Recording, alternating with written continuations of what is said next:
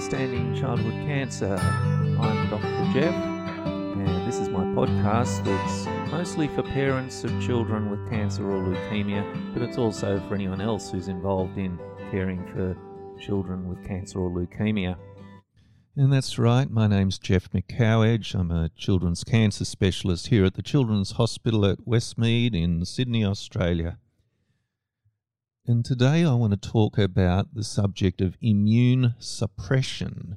Immune suppression. What I want to talk about is the issue of children being treated for cancer, leukemia, and why they have a weakness in their defenses against infections, why they are more susceptible to get infections, and so why we spend so much of our time treating infections and looking for infections and why we're stressing to parents all the time the need to tell us if their child gets a fever or is unwell in any way.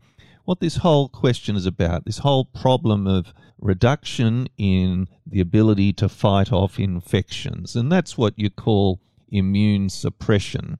You'll hear about immune suppression in other settings. It's not unique to children with cancer or leukemia. For instance, there are people who've had a heart transplant and they're on immune suppressive drugs to stop rejection of the heart transplant. And so they likewise are immune suppressed. But today I mostly want to talk about how this whole question of immune suppression arises in the treatment of children with cancer and leukemia. By the way, you might have friends that complain that they always get more colds and flus than everyone else. Or they might say when they get run down, they get more colds and flus and infections and things. And some of them are probably taking extra vitamin C and the echinacea herbs that they buy, you know, herbal remedies and things to so called boost their immunity.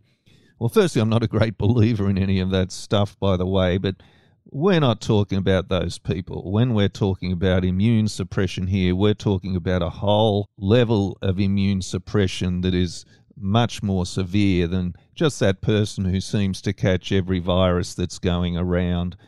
Firstly, we should talk about what are the things about the human body that normally are relied upon to protect us from getting infections, to protect us from picking up bacteria and funguses and viruses and things. So let's just go through some of those. Firstly, the body has a number of barriers to infection. So the main one is the skin, of course, and the skin is good barrier to infections getting into the skin. But when the skin is broken down, of course, then that's a way for germs to get into the system. So we've all seen that if you get a rusty nail stuck in your skin, or if you scrape off a bit of skin with gravel rash, or you have a cut or something, well, that's a breakdown in the skin barrier, and that's a way for a bacteria to get into the system and cause an infection. There are other barriers, the lining of our mouth, for instance.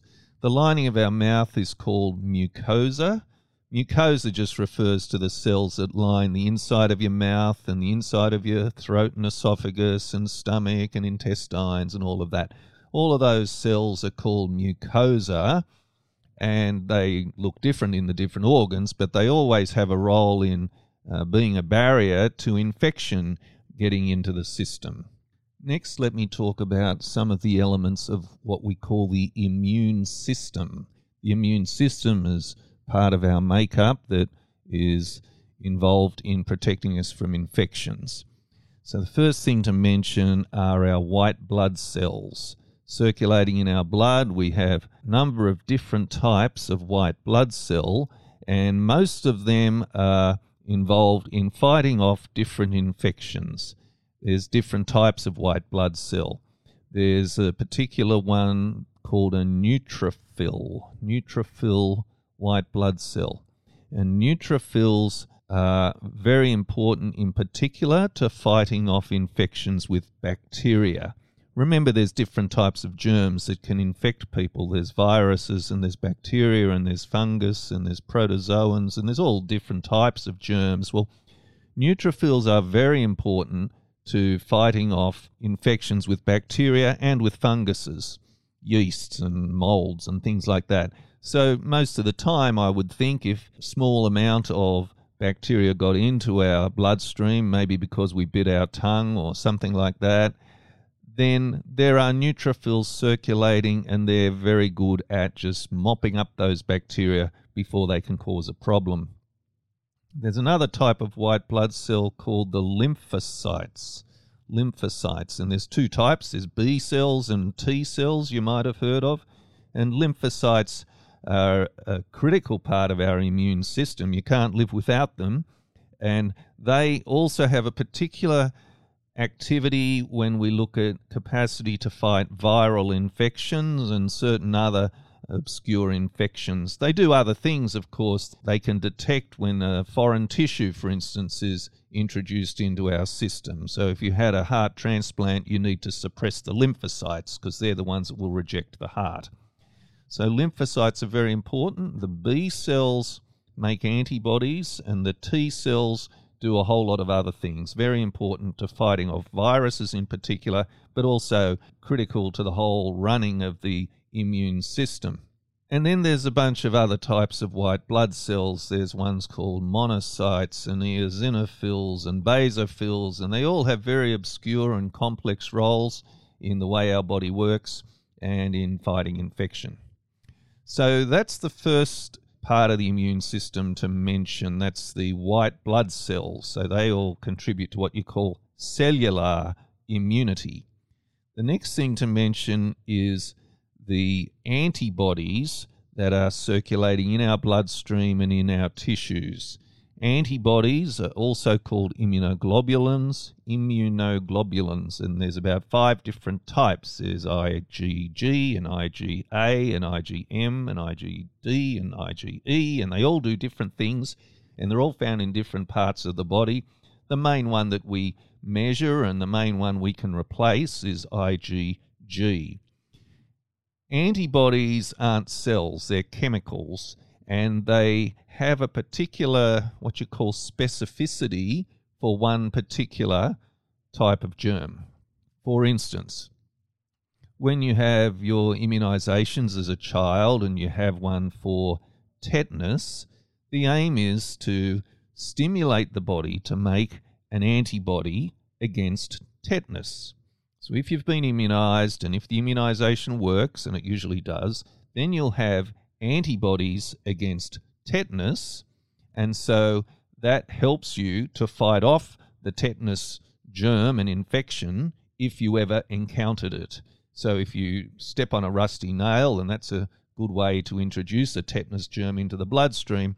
Well, if you've been immunized, hopefully you've got an anti tetanus antibody, and that's going to give you protection against tetanus. And likewise, the immunizations lead to antibodies being present in the bloodstream for all the other things that you're immunized for Haemophilus, diphtheria, pertussis, pneumococcus, meningococcus. Uh, all of these immunizations are designed to generate an antibody that will then run around in the bloodstream and persist for a very long time and be there in case you ever encounter that particular infection.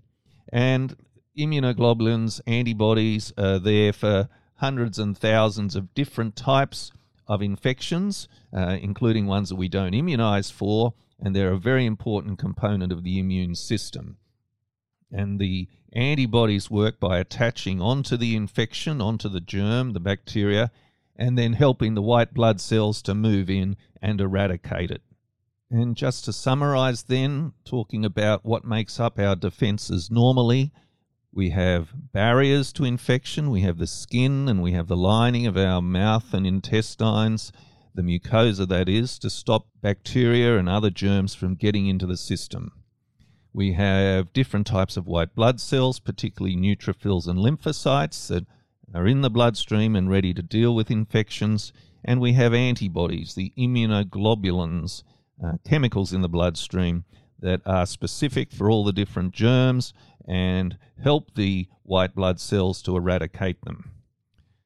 Now let's talk about what are the things that happen in children with cancer and leukemia that interfere with this immune system.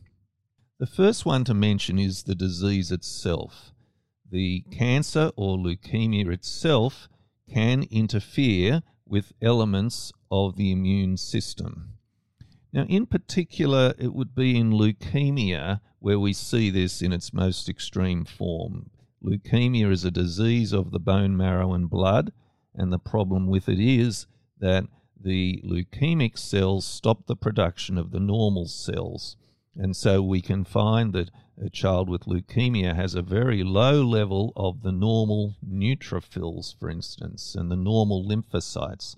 They may have a high white blood cell count, but it's made up of the leukemia cells. And they may have very low levels of neutrophils and lymphocytes and therefore be unable to fight off infections. Normally, with treatment, we would hope to get them into remission and eradicate uh, the leukemia cells, and so the normal bone marrow can grow back, and then they can start manufacturing neutrophils and lymphocytes again, and the immune system will improve. Other types of cancer can have an immune suppressive effect as well. We see it mostly really in leukemia and lymphoma, but it is true that certain other cancer types, in some obscure way, can send out chemicals, cytokines, they're called, that can suppress the immune system. But that effect isn't as extreme as it is in leukemia. So, for instance, someone with a, tumor of the bone of the leg, it may be that if you did sophisticated testing of the immune system, you could detect some abnormality. But it wouldn't normally be something that is a very important abnormality in the immune system. The problems with the immune system would come as we started treating the tumor in the leg. So the problem would be from our treatment, not so much from the tumor in the leg in general. So that's the first thing that can interfere with the immune system is the disease itself, and particularly leukemia lymphoma. Next, let's talk about those barriers, the things that are meant to keep germs out of our system one of the main ones to talk about would be what we call mucositis. Remember, I said the lining of the mouth and the intestines and stomach is mucosa. That lining of the mouth, for instance, is a tissue that is constantly replacing its lining. They are cells that are regularly growing back new cells to be the lining of your mouth you might have noticed if you've ever bitten your cheek when you were eating and it really hurt and then your mouth was sore for a day or two, it really recovers very quickly, doesn't it? It doesn't keep hurting for weeks and weeks. No, the normal cells in the lining of the mouth are constantly growing back and replenishing themselves so that you've got a good protective lining on the inside of your mouth. And the same thing happens in the stomach and intestines. One of the problems with chemotherapy drugs is that they very often are designed to target any cell that is dividing rapidly, proliferating. And that's how they kill cancer, because that's what cancer does. Its cells are growing and dividing rapidly. Unfortunately, our drugs also hit normal tissues that are dividing rapidly or growing rapidly, and one of those is the lining of the mouth. And so when we give our chemotherapy drugs to kill the cancer, we might see seven or 10 or 14 days later that the child develops ulcers in the mouth, a breakdown in the lining in the mouth. And we know the same thing might be happening in the stomach and the intestines. And that represents a place where germs can get into the system. Uh, without the normal barrier there, it's just that bit easier for bacteria or viruses or funguses in the mouth and in the intestines to get into the system and cause an infection. Likewise, we may see a problem with the skin during our treatment. For instance, children on chemotherapy usually have a central line. Well, where that central line enters into the skin is a breach in the skin.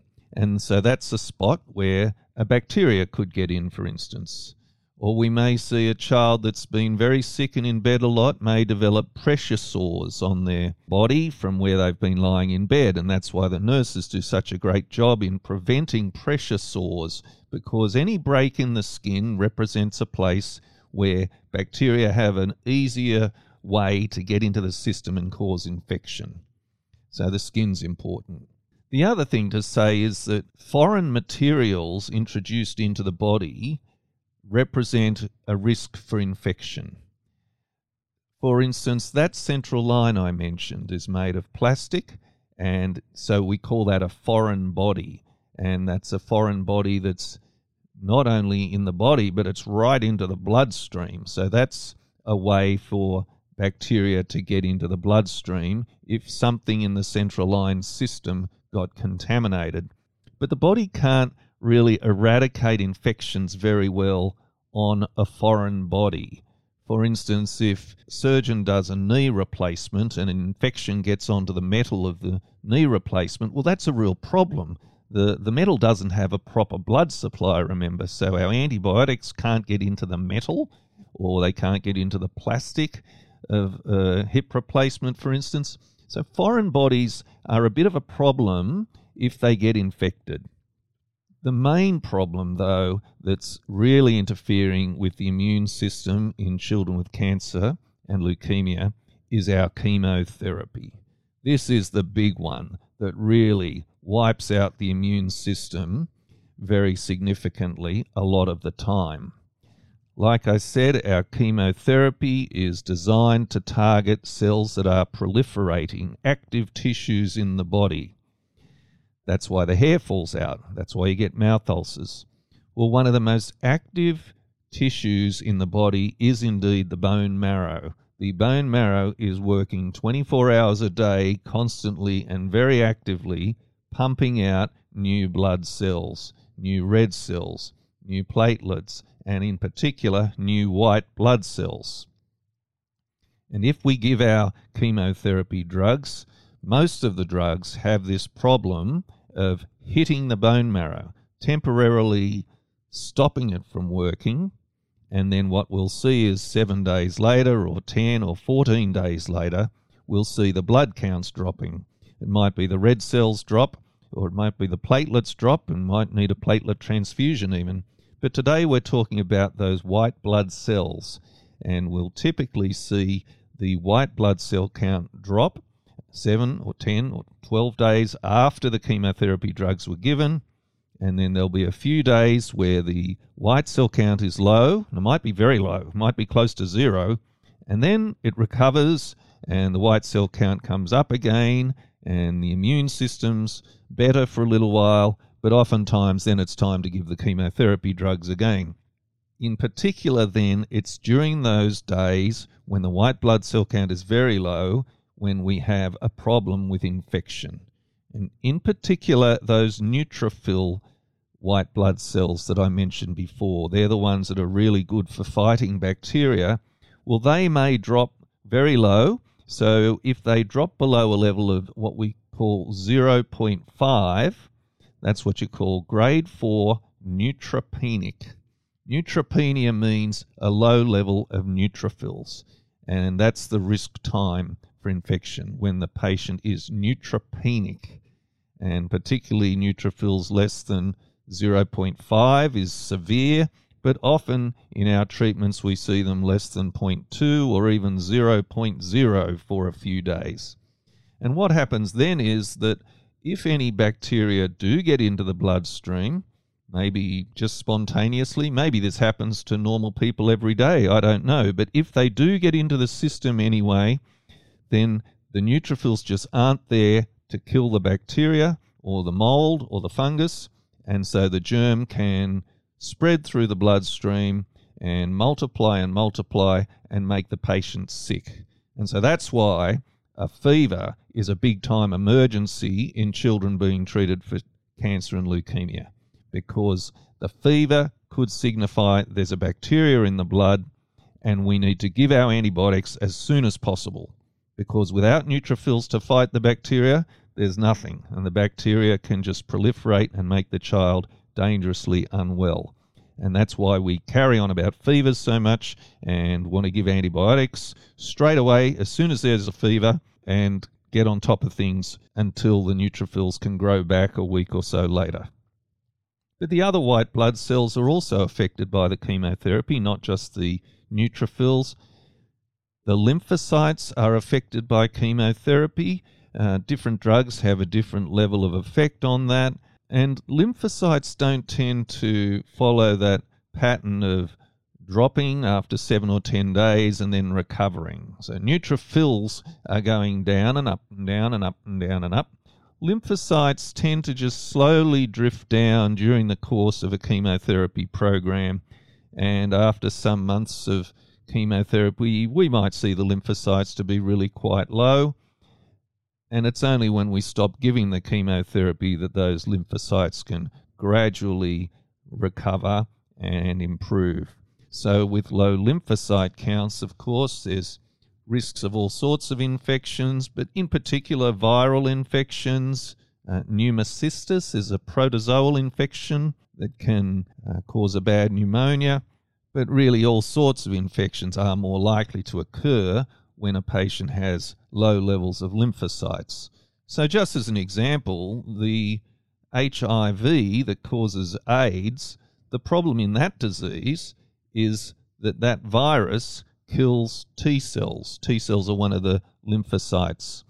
And the patient therefore ends up with a very low level of lymphocytes, and that's why patients with AIDS get all sorts of severe and obscure infections because they don't have a functioning immune system anymore. And that's what AIDS stands for the acquired immune deficiency syndrome. One of the particular drugs we give in leukemia mostly, but also in other situations, are the drugs called the steroid drugs. In particular, one's called prednisone Another one's called dexamethasone. These are very important drugs in killing lymphoid leukemia and lymphoma. We regularly give a solid month of prednisone or dexamethasone as part of our program to kill the leukemia lymphoma, but we also use them in other situations, and they also are bad for your lymphocytes. They uh, can lead to uh, reduction in lymphocyte numbers, but also, in a way, interfere with the way lymphocytes work, uh, how they work. Lymphocytes are a bit trickier than neutrophils. You can't just measure lymphocytes and get a good sense of what that means. There's the question of how good are those lymphocytes and how well are they working. And these are things that can be tested and measured, but they're rather obscure and difficult tests and they're not in routine use but the steroids can certainly impair lymphocyte function as well as numbers. Then there's those antibodies, the immunoglobulins that I talked about, IgG, the immunoglobulins. Chemotherapy also can lead to low levels of immunoglobulins. I would say that we mostly see a serious effect on immunoglobulins with the more intensive chemotherapy programs. There's a lot of our chemotherapy programs that we give where the immunoglobulin levels, if we measure them in the blood, will be pretty well normal, or they'll be certainly enough to think that's an adequate level of immunoglobulins present. It's really with more intensive, the really stronger programs of chemotherapy where we see the immunoglobulin levels dropping.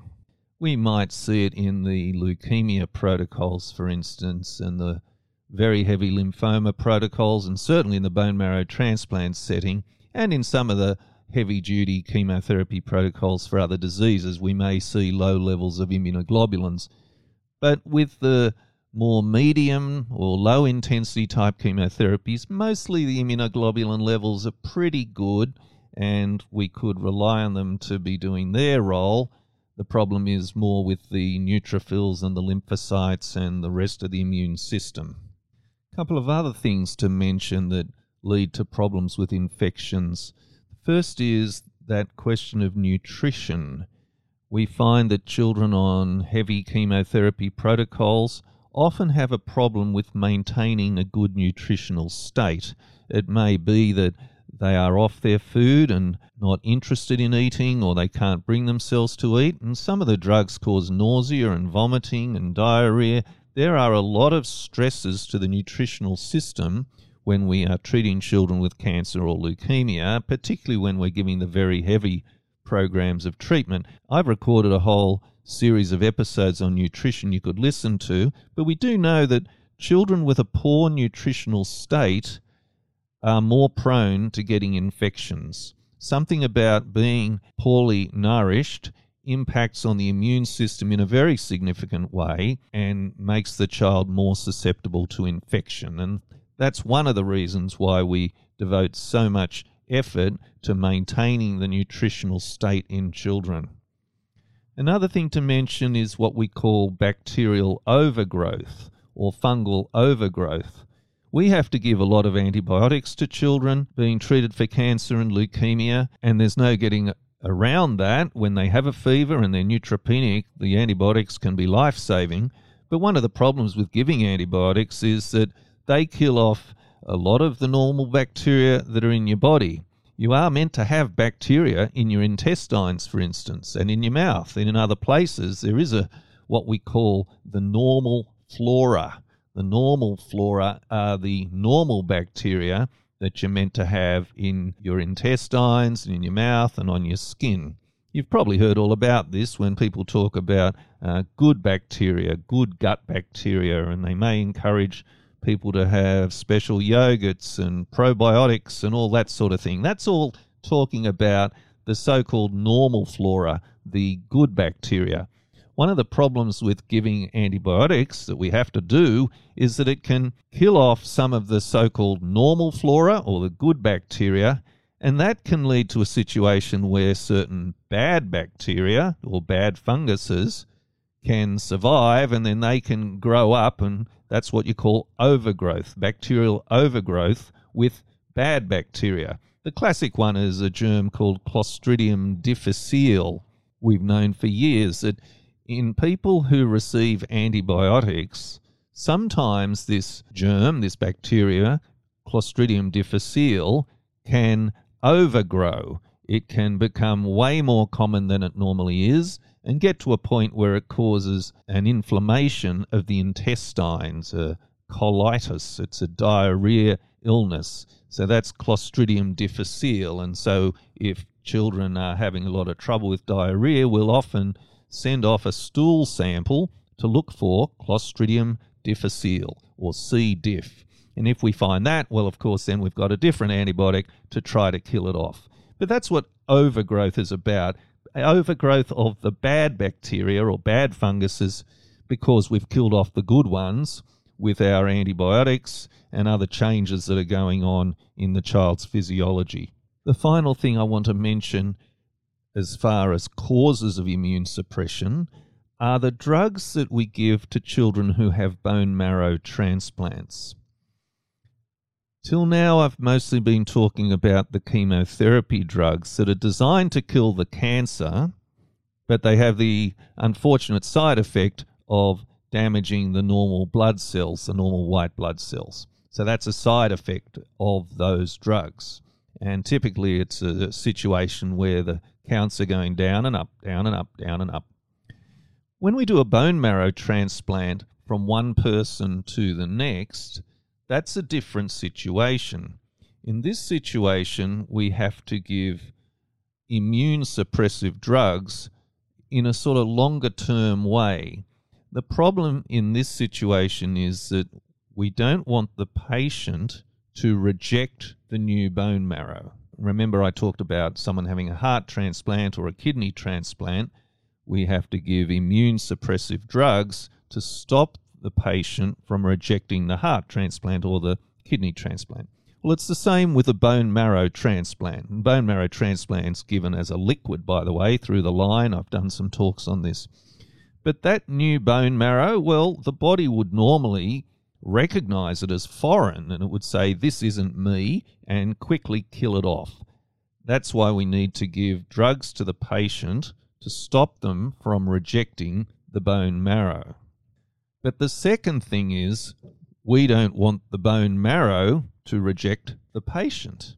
So when we put in a new heart or a new kidney, it's all about not rejecting the heart or the kidney. But when we put in new bone marrow, well, the new bone marrow is a functioning immune system. And the new bone marrow can go through the bloodstream, have a look around and say, no, this isn't me, and then attack the patient. So now it's the bone marrow attacking the patient, and that's a condition called graft versus host disease.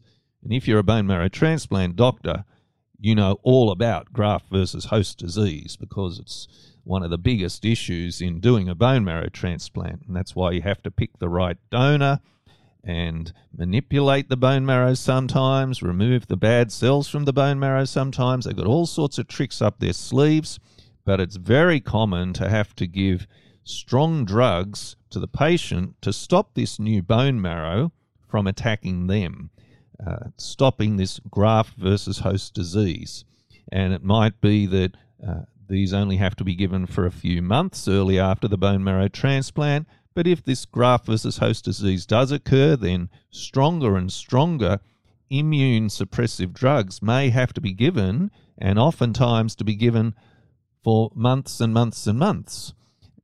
Now we're talking about a much, much more severe level of immune suppression. These are the strongest immune suppressive drugs we have, and it's immune suppression that goes on for a long time.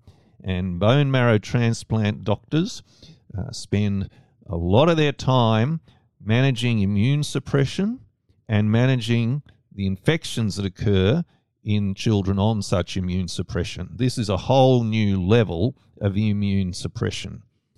Uh, when I treat a child for, say, a kidney tumor or a bone tumor with my chemotherapy, most of the time I'm encouraging them still to be able to go to school and go to the shopping centre and go to the football and do all of those things. And I'm not too worried about them being out there in the community.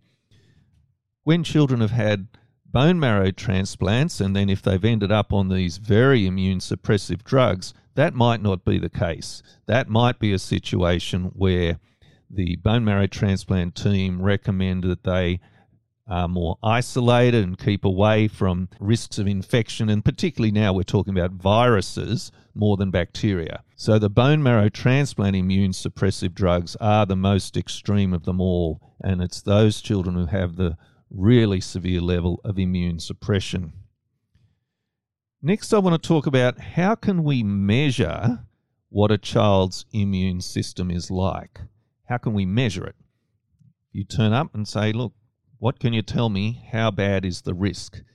Well, I've got to say that we don't have very sophisticated ways of doing this as a routine. The first thing we do is a basic blood count, and that tells us a lot of important information. We know what the white blood cell count is, and in particular, we want to know what that neutrophil count is. And when we see a neutrophil count that's normal, say between 2.0 and about 11.0, well, that's more reassuring to see a good neutrophil count. And when we see a neutrophil count that's low, particularly if it's under 1.0 or particularly under 0.5, then we know that we cannot rely on neutrophils to be doing their very important job in preventing infection. And that's a big problem. So that tells us a lot of information about the immune system we can measure the lymphocytes and we can do particular measures of lymphocyte T cell subsets and B cell subsets. That's a more sophisticated and expensive set of tests and not one that's really suitable for routine use, but we do it all the time in bone marrow transplant patients, for instance. But it's also very hard to measure the quality of lymphocytes. You know, remember how I talked about their function? It's not just how many are there, but how well will they work?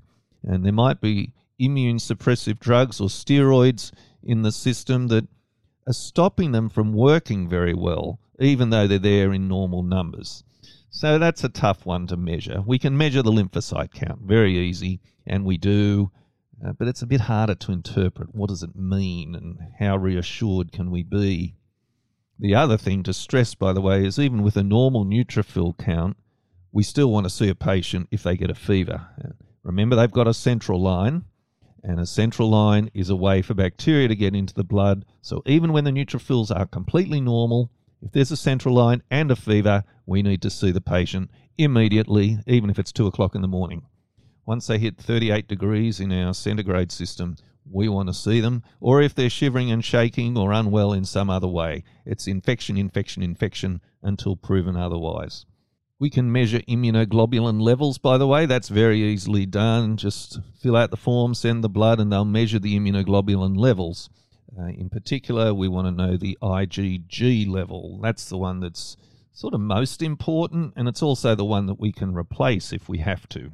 We can even measure antibody levels against particular germs. We can send off a blood test to say, what is this patient's immunoglobulin level for tetanus or for diphtheria or one of the other bacteria or viruses that we've given immunizations for. We can measure these things. Now, again, they're not tests that you're ordering once or twice a week the way we can do a blood count. They're more tests that we do to see if the patient has responded to immunizations.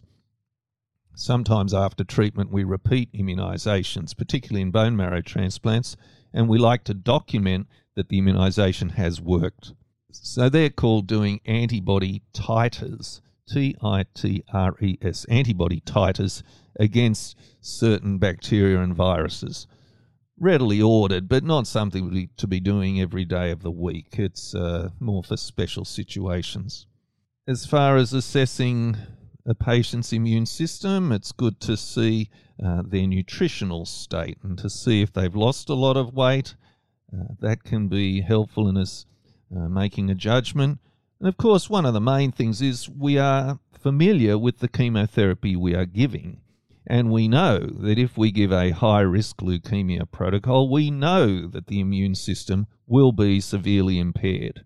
On the other hand, if we're giving uh, just one or two drugs, say for a Wilms tumor of the kidney, we might think that this is not as immune suppressive.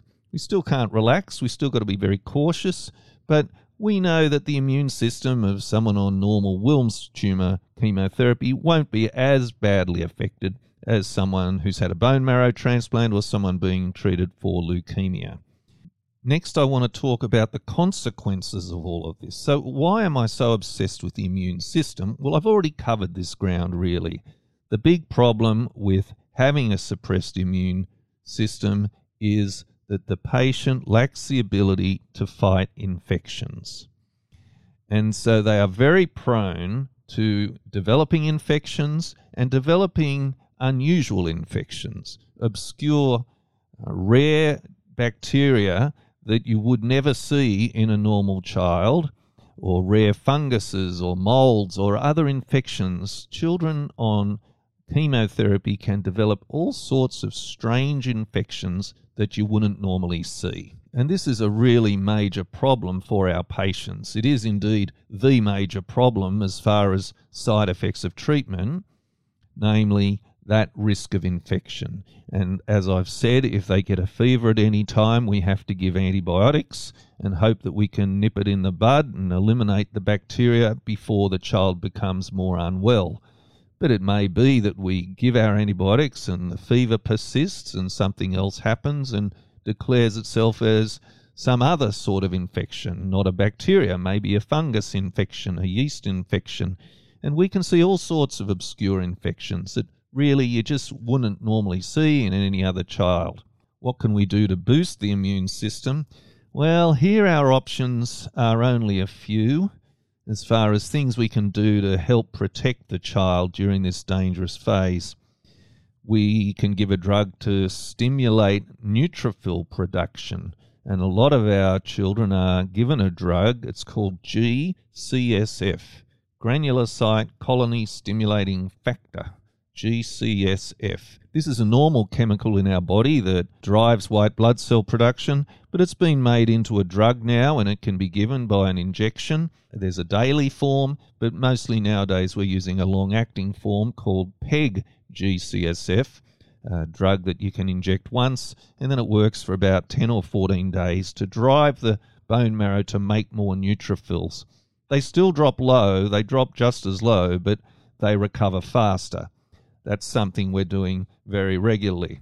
We can give an immunoglobulin infusion, an antibody infusion. The blood bank prepares these infusions for us, and we can give this. And if we need to give it, it's the sort of thing that you might give every four weeks until the immunoglobulin levels started to come back to normal. We're not having to do that very often, but the bone marrow transplant patients are more commonly having it, and we do have patients who need this immunoglobulin infusion. Like I said, about every four weeks, and then it lasts for about four weeks, and then it has to be topped up again. Just about all of our children are given a certain antibiotic. It's an antibiotic called Bactrim or cotrimoxazole. It's one of the sulfur families of antibiotics, pretty old fashioned antibiotic. This is given for one reason only, and that's to prevent a particular infection called pneumocystis pneumonia. Pneumocystis pneumonia. This is an infection that people with an intact immune system would hardly ever see. You would, we wouldn't see a pneumocystis infection in someone with a normal immune system. But children with an impaired immune system are very susceptible to pneumocystis pneumonia, and that's why they're all given this antibiotic. It's called Bactrim, and our usual is to give it on Monday, Wednesday, and Friday, but different units have different plans. Some give it on Monday and Thursday, some give it every day, and it's to prevent that one particular infection.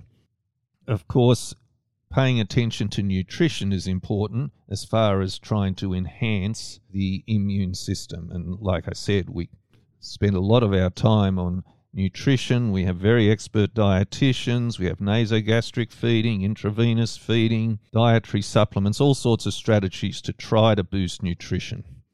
Now, of course, the best thing we could do would be to stop giving chemotherapy because it's really only when we stop giving the chemotherapy that the immune system will have a chance to recover.